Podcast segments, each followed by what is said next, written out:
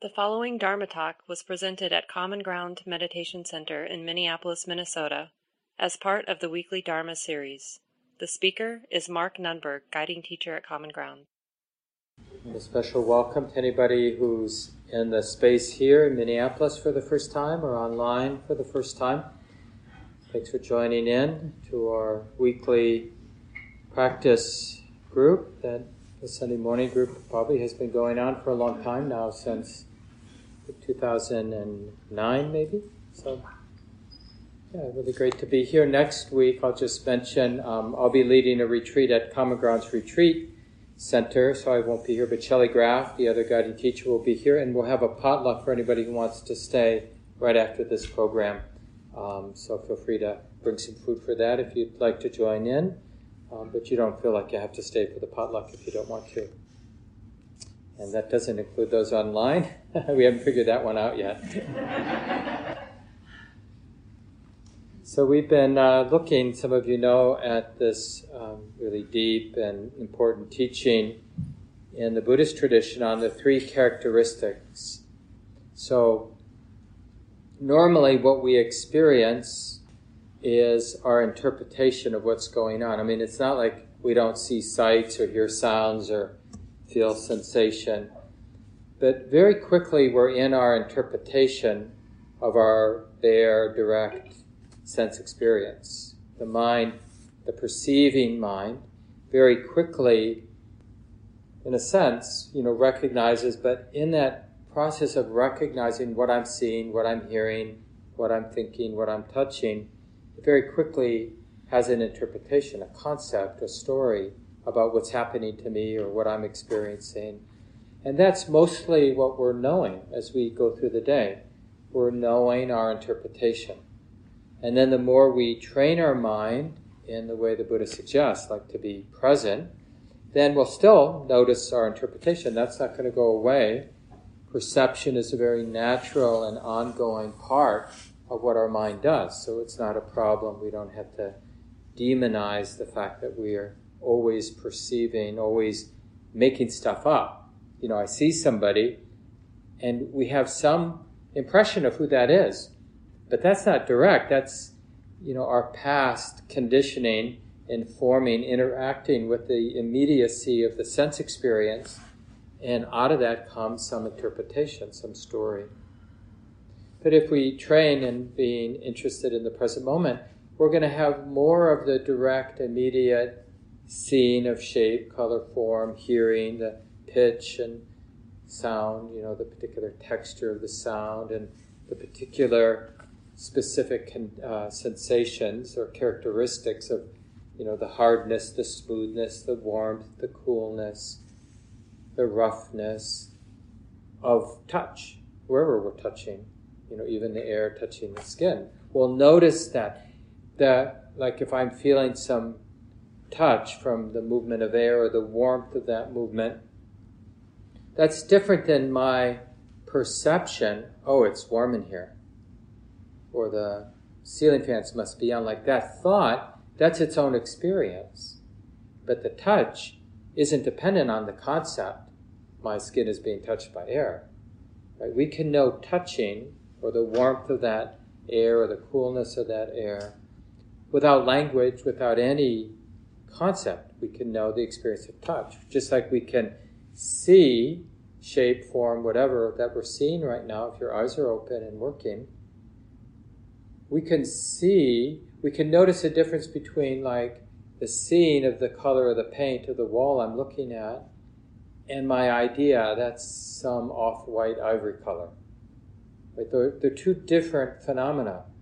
That thought, that color is some kind of off white color, and the direct seeing, they're two different experiences. And that's the level that we call specific, you know, for lack of a better way, the specific characteristics of our sense experience.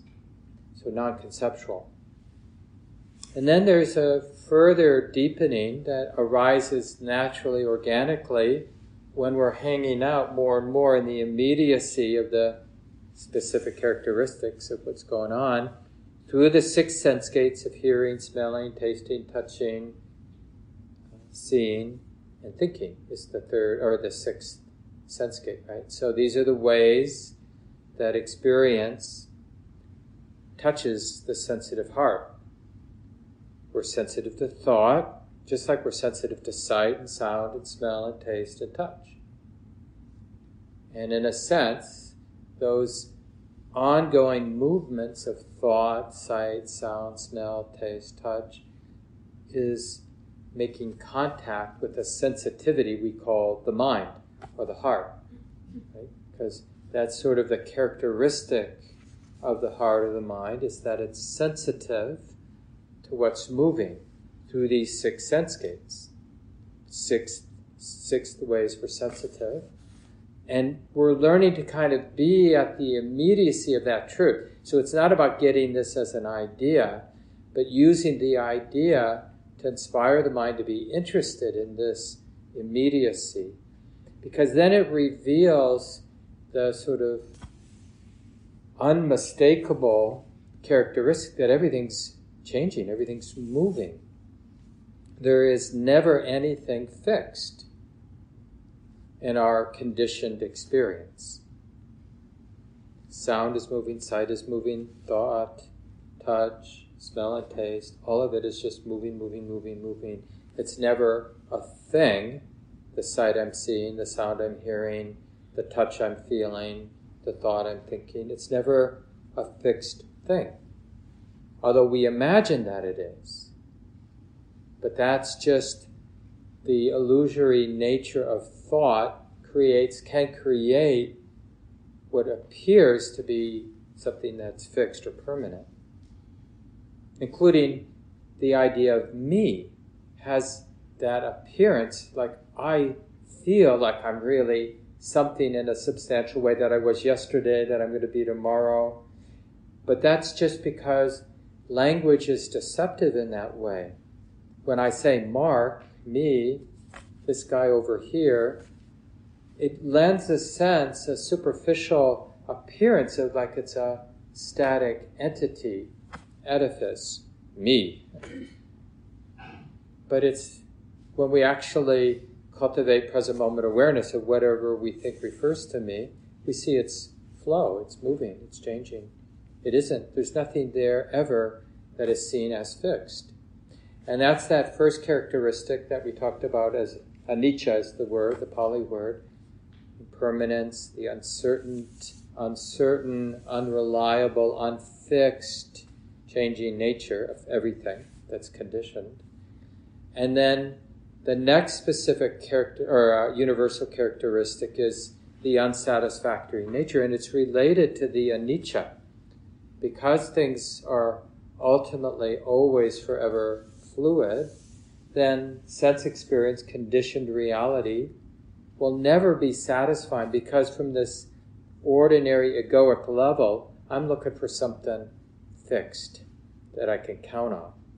Like even my opinion being right, or being here, or being me, right?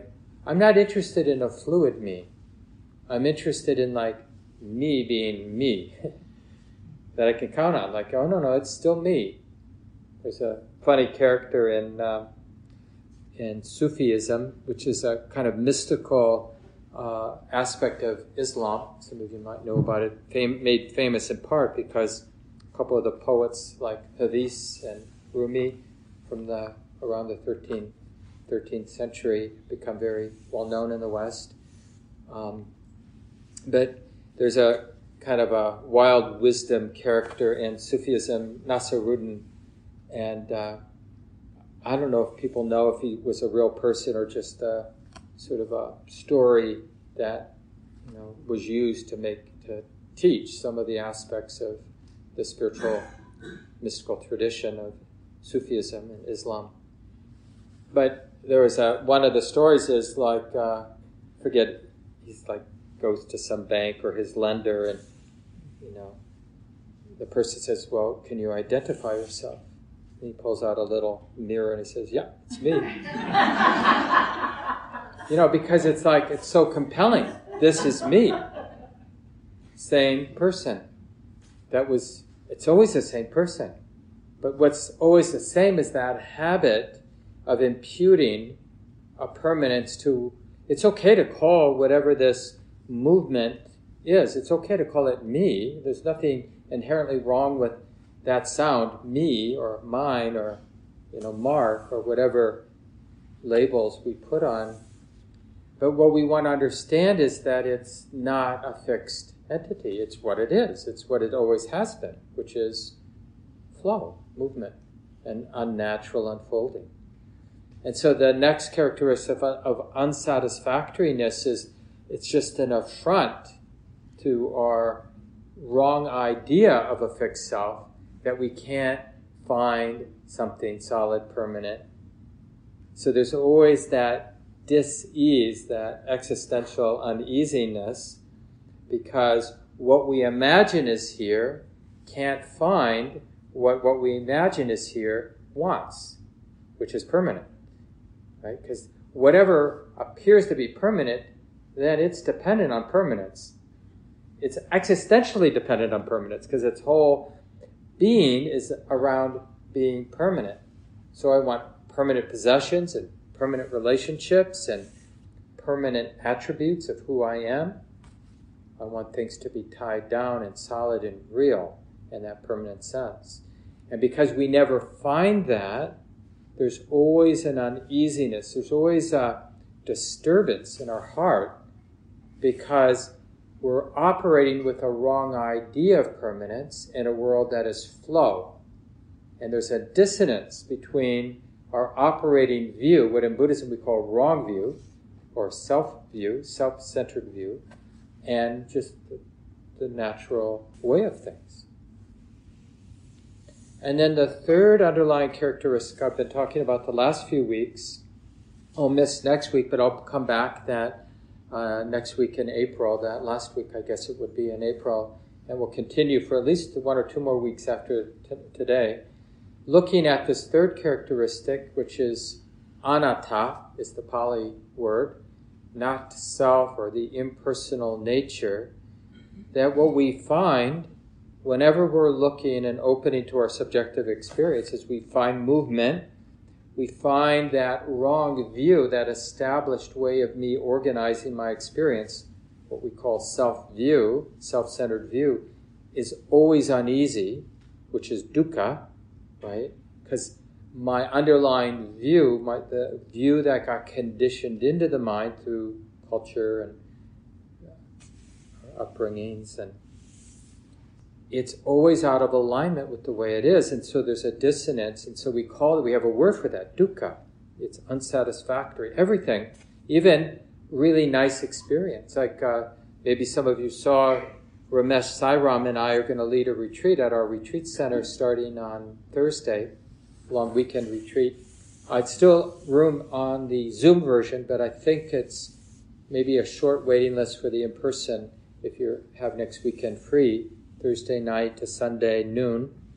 But the theme that we're going to inquire during this four day retreat is the, it's called uh, Viparinama Dukkha. So it's the dukkha that's related to change. And so even when we have a nice experience on some level, even if it's mostly unconscious, the mind knows I can't count on this. Like it's kind of warm today, here in Minnesota at least. And, uh, but we know we can't count on it. You know, those of us who have lived through enough Aprils, we know there'll be a little bit more. Don't say it out loud. I know, because we've had a long winter. And, but we're going to have evidently a string of warmer days and then it, that will last until it doesn't last, and then we'll have whatever's going to be next. And or we're healthy now, but like with the five remembrance remembrances that we chanted at the beginning, we're trying to remember, oh, but this won't always be so. Or we might have some good things happening in our lives, and we don't want to deny that. We really want to taste that, feel the good stuff when it happens, when it shows up. But we don't want to be confused by the good stuff, thinking that it's mine in a permanent way. It's not mine. Good stuff happens, like health or good friendship or success in life or whatever. It happens when the conditions are there for it, but nobody, not one of us, is in charge of all those conditions. So when they shift around, then whatever might be pleasing to us, it might shift around too. And then it will be different, it will be other than the way it is right now. And that movement, happiness, that kind of ordinary level of happiness and unhappiness, it's not personal. But the very deep habit coming out of our self centered views of things is to interpret our happiness and unhappiness as being personal. So when things are going well and we feel happy because things are going well, that happiness, which is real, I mean, on that ordinary sense, it's real, it's an experience being known, but we wrongly interpret it as my happiness. No, it's just pleasant right now because conditions are this way, the way that this mind has learned to like things. And then when things are really unpleasant, we think that that unhappiness is happening to me. It feels like impactful because it's me that's unhappy. And we feel, sense that my unhappiness has a kind of substance that it doesn't have. And even we can break it down even more that feeling, the underlying feeling tone of pain, or the underlying feeling tone of pleasure, even ordinary pain, like in your knee now, or some ache in your back, it just feels like that unpleasantness really belongs to me. And it's so interesting, like in our Buddhist practice, to learn to be intimate with the pain and the pleasure that comes our way, but to look at it with new eyes. It's a movement of an unpleasant feeling, and that it's unpleasant, it's unpleasant, but it's always it's always in motion.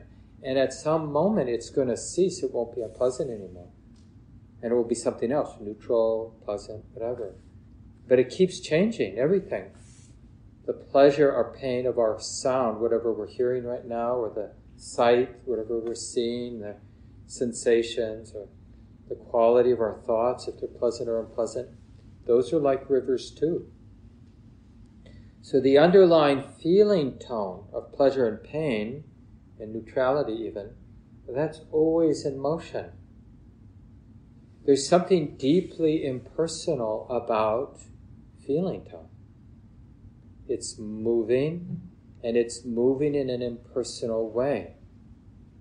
So when the conditions align and it's really pleasant, and and then in a superficial way we say I'm happy, which is totally fine to say that to a friend. Yeah, I'm feeling happy I mean, you could tag on because right now conditions are showing up in my life in a way that are pleasant. So that's what I mean by saying I'm happy. But I understand it's a movement. It hasn't the movement hasn't ended. It's still in motion. And it's always becoming otherwise. And maybe it's getting even nicer. So the happiness is intensified. Or maybe it's diminishing. So already I'm experiencing the unhappiness of happiness beginning to change. Right? Happiness going away. I mean, even in that kind of gross sense of appreciating the life we have, well, it's just a ticking, ticking, ticking. We're already losing the life we have. As soon as you're born, we're losing the life we have. And we don't even know how it's going to play out for us. You know, when, how sickness, aging, and death is going to happen, but we know it will in its own way, according to so many causes and conditions that are very impersonal.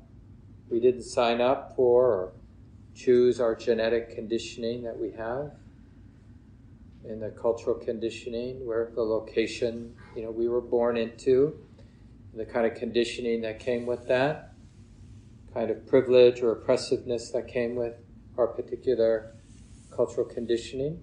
All that is just the way that it is. And we shouldn't be oblivious. It's really useful to be clear about all of that so that we can participate knowing how, whether you use the word arbitrary or impersonal, it is.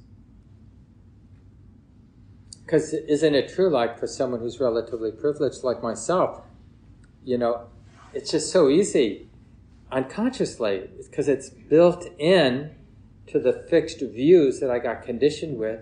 and maybe you'll recognize this for yourself. It's like it's somehow built in that I'm deserving of whatever privilege has come my way.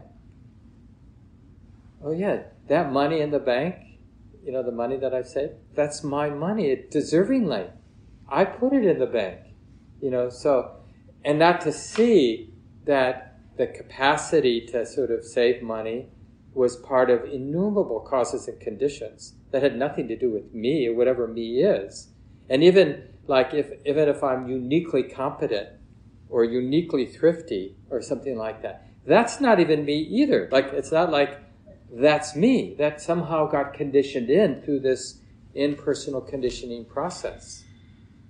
So whether it's due to sort of cultural privilege or some unique specific personality characteristics. None of it's personal. It's just the way it is. And that doesn't mean that, you know, as we interact together and organize in communities, that we don't use ideas of responsibility. It just means that we understand that although we assign responsibility, you said this to me, you did this to me, we understand that the person that did it to me is this impersonal unfolding. And that as a way of organizing ourselves a community, we say you're responsible for your actions. Seems to work better than the opposite, which is saying you're not responsible. But even when we say you're responsible, we should understand that there isn't really somebody who's responsible, but it's useful for us to take responsibility for our location, even though we're not responsible for it. Because that's how we harmonize together. We take responsibility. You know, and, and you know, one thing that's really right these days is like as a white person, it's like I don't really want to take responsibility for what comes from being a white male, you know, white straight male in, in culture because there are some responsibilities that I'd like not to have. but even that, it's not even that, oh, I should take responsibility. It's like, how does it feel? How does it work for me not taking responsibility? Does that actually work to not take responsibility? Or how does it feel? How does it work to begin to take more responsibility for each of us? I mean, it's not just unique to white, older, straight men, right? It's all of us taking responsibility. That's how we harmonize. It's just like we did in a more simple way with our body earlier during the guided sit. You know, we could have approached it with a fixed view that this pain is mine, these bodily sensations are mine, and I don't like them, or I do like them, I do deserve them, I don't deserve them. We could approach it with a fixed view or we could have this more organic, naturalistic approach where there are these sensations moving right now. The physicality of the body, just in that ordinary, immediate sense. And it just makes sense to take responsibility. It is like this now. This is what's here to be felt right now. So the only relevant question is to open, to be vulnerable, to be intimate. Because the body, it isn't like what I'm feeling in my body is fair. Nobody is saying that it's fair or that you or I deserve the bodily sensations we have right now. Like some people in the room, online, you might have real chronic pain in your body for whatever reasons. Even being old, you know, comes with the territory of being old. It's just painful sensations of stiffness and aching, you know, of arthritis and other conditions that come with the aging process or illness. And it's not personal, but it, it's helpful to take responsibility like, well, this is how it is. And these sensations are moving. And I'm not, in the, you know, the impersonal nature, the anatta, the not self, we're not trying to you know, uh, make a compelling argument that everything is empty of self, as some philosophical truth. It's really more pragmatic than that. Like relating to my experience as if it's empty of this fixed sense of me. How does that work for me? Does that loosen things up? Does the heart become more free and spacious and nimble and more skillfully able to relate? And when I take things personally, when I take my bodily sensations personally, or my negative thoughts, my heavy mood, when we take that personally, how does that work for us? Does it become an added weight that I think my heavy mood is me, as opposed to, oh, the mood is heavy right now, it's really unpleasant, and it's in motion, and any clinging, any identification, taking it personally, just amplifies. It has a whole nother level of weight, psychic weight, which we don't have to add. We still have to deal with the fact that this is a heavy mood or painful sensations or a difficult circumstance that we're facing at home with our family or with our friendship or at work. But we don't have to impute this personal nature to what's pleasant or unpleasant.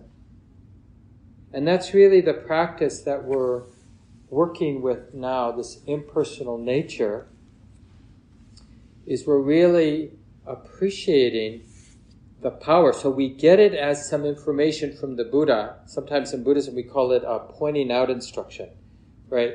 It's like borrowing some insight, some wisdom from somebody, like a teacher who says, hey, you might want to check out you know, in your first get to know your habit of always imputing person, personal nature to everything that's happening to you.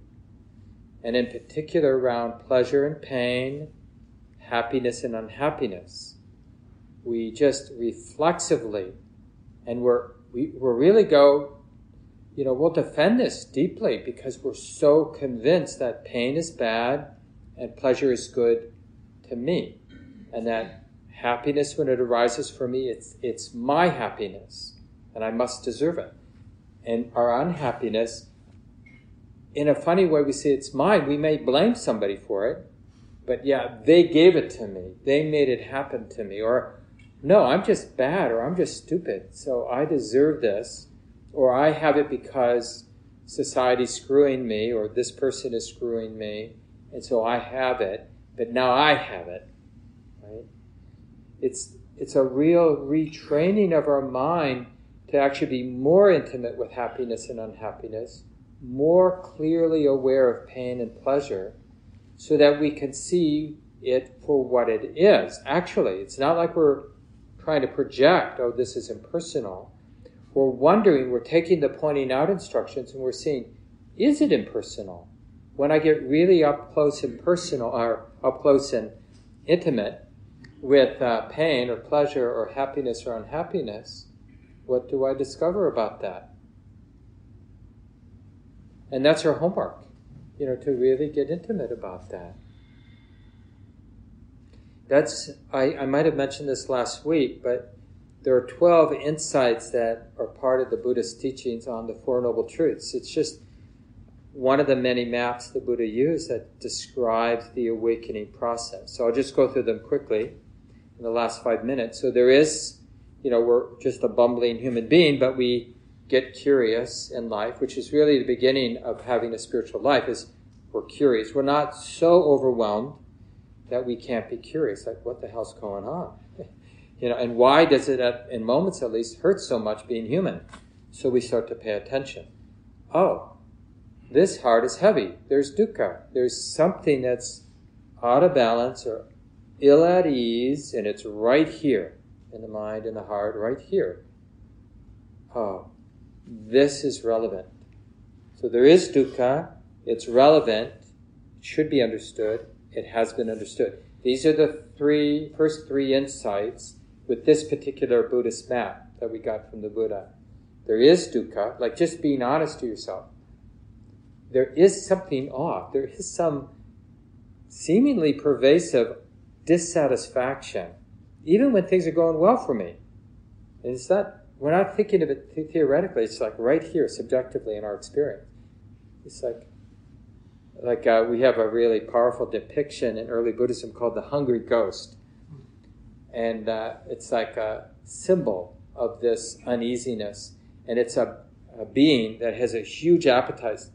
So they're depicted as having a huge belly, that the mouth the size of a pinhole, so they can never appease their hunger and they're called a hungry ghost. Always, and we're that we're that's depicting us in moments, at least in our lives, where we can't, you know, we we had something salty, and now I'm going to have something sweet, and now I need something liquid, and now I need some more of that crunchy, salty stuff, and now something silky and smooth, and yeah, it never ends, right? And now I'm so exhausted from all that, I need to rest.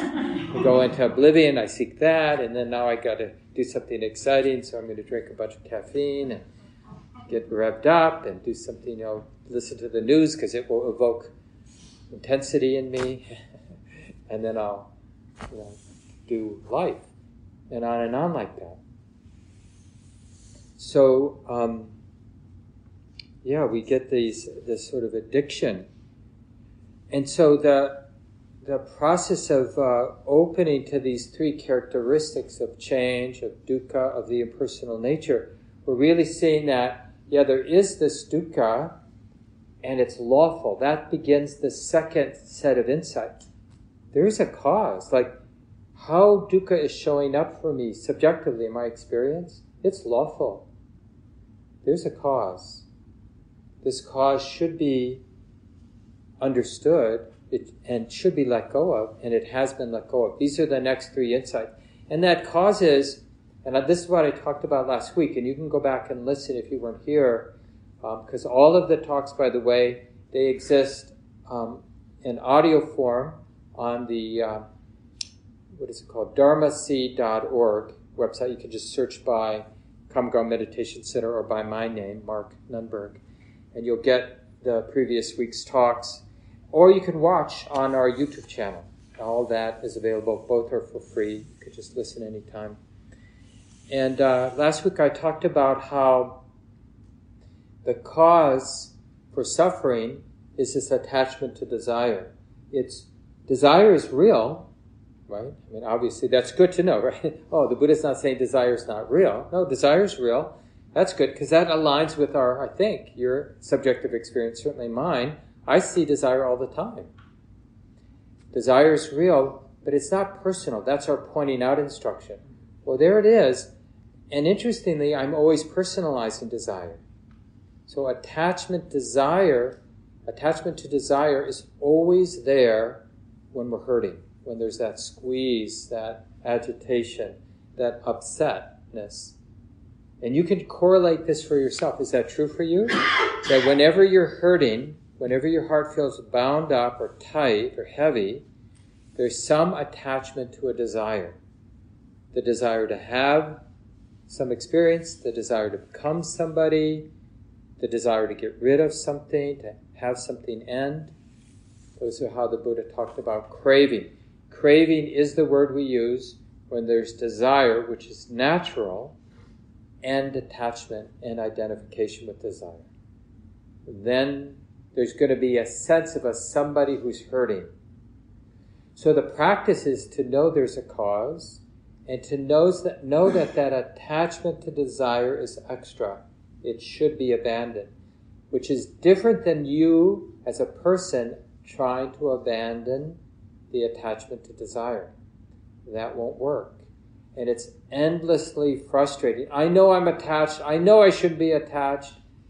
I should stop being attached. Has that ever worked? no. Because we're approaching the attachment to desire from the self view point of view. And we're basically, self is that clinging. That's what self view. So we're saying, clinging is saying to clinging, don't cling. It doesn't work. We just cling to the idea that I shouldn't cling, right? So it's neurotic in that way. And we can learn this. We're going to do this, so we should learn from when we do that, when we cling to not wanting to cling to desire. right? We get identified with the idea that I shouldn't be attached. This person doesn't like me. I really like them. I'm really attracted to them, but they, they don't seem to be into me. I shouldn't be attached to them. You know, I shouldn't hurt. Well, no, you hurt. It hurts. But that hurt is just what it is. We don't have to try to pretend that it doesn't hurt. It does hurt. We're just not selfing around the hurt. We're not interpreting the hurt of not being liked when we want someone to like us. We're not interpreting it as me or mine that hurt. Oh, yeah, that's what happens. It hurts. Sometimes life hurts, sometimes life is pleasant. Neither of those are personal. It's just the endless unfolding, you could say, of life, but just to be more specific, the endless unfolding of happiness and unhappiness. There's a very potent, potent quote from Ajahn Chah, who's an important teacher in our lineage. He's, uh, he died in the 90s, um, famous um, Thai meditation monk, meditation teacher, and Buddhist monk. And uh, he has this very powerful teaching where he just says, outside of suffering and its cessation, there's nothing. Like, in a way, that's our practice. As we live our life, do ordinary stuff, raise kids, go to work, fall in love, fall out of love, get old. But as we're doing that, the filter, the way we relate to it all is suffering and non suffering. So when there's suffering, there's attachment to desire. And when there's no suffering, there's no attachment to desire. And just keep whatever it is. You're having a wonderful interaction with your kids. It's really pleasant. You want it to last you get identified with the wanting to last. This has to last. Or whatever intimacy and wonderful love that's flowing and like even as they become teenagers or even as they become young adults or it's got to continue in some fashion. Mm-hmm. Well, how does that work for us? That becoming the one who needs the love to last to be the same as it is right now, how does that work? it becomes immediately, right then and there, heavy. It's suffering. But we could have that same experience of some really, and you know, you could just, if you don't have kids, it could be with some good friends or your lover or whatever, siblings, but you're just having a really nice time with some other folks, pet even, right? Just beautiful. But the mind isn't adding that somebody who wants this wonderful thing to last. It's just something wonderful. And like everything, always, it's ephemeral. It's always in the process of changing. It might be becoming more wonderful or less wonderful, but it's always forever uncha- unfolding. And we can harmonize with that. And so, in that way, they're not really different characteristics the impersonal nature, the unsatisfactory nature, and the changing nature. They're just different aspects expressions of what wise view, which is really just aligning with the way it is. Wise view, the definition of wise view is the absence of self view, of a self view which also implies a fixed view, because the self wants something fixed.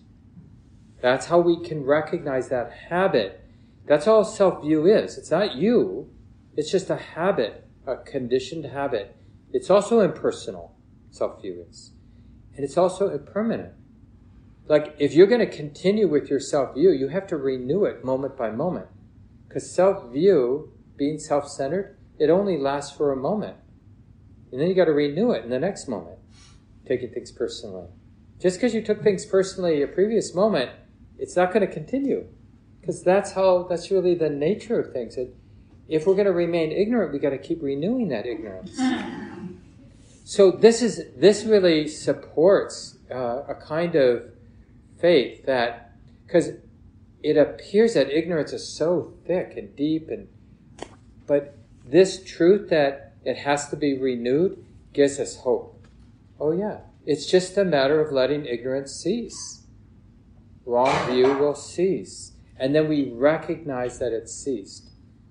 So, like, there you are, you're in that, whatever that nice situation is, and you're, you, there is self view, like, you want this to last. It's so nice, it feels so healing. I really, it would be so great if this would last. And then you notice you're attached, right? Because you're, you're practicing. So then there's a moment of awareness oh, I'm really attached. And then try to let there be the next moment be, well, I wonder if this attachment is impermanent. So you're not trying to make it go away, the attachment. You're observing that you there's a really pleasant thing going on. You're really attached to it continuing. You feel the tension or the weight of that attachment. You you have that wisdom that wonders, is this attachment me permanent or is it impermanent and, not, and impersonal? And then if you hang out there long enough, you will see the attachment cease. And the same situation is there. You're having a wonderful time with your friend or whatever, but now there's no clinging. And then you'll get excited and you'll cling to the freedom. But that's okay because then you'll notice, oh, look at, just like the Buddha says, when there's attachment to desire, it hurts. Wanting to be an awakened person that doesn't cling isn't freedom. It's uh, just another form of suffering. And then you can observe that attachment to non clinging, and then it will cease too.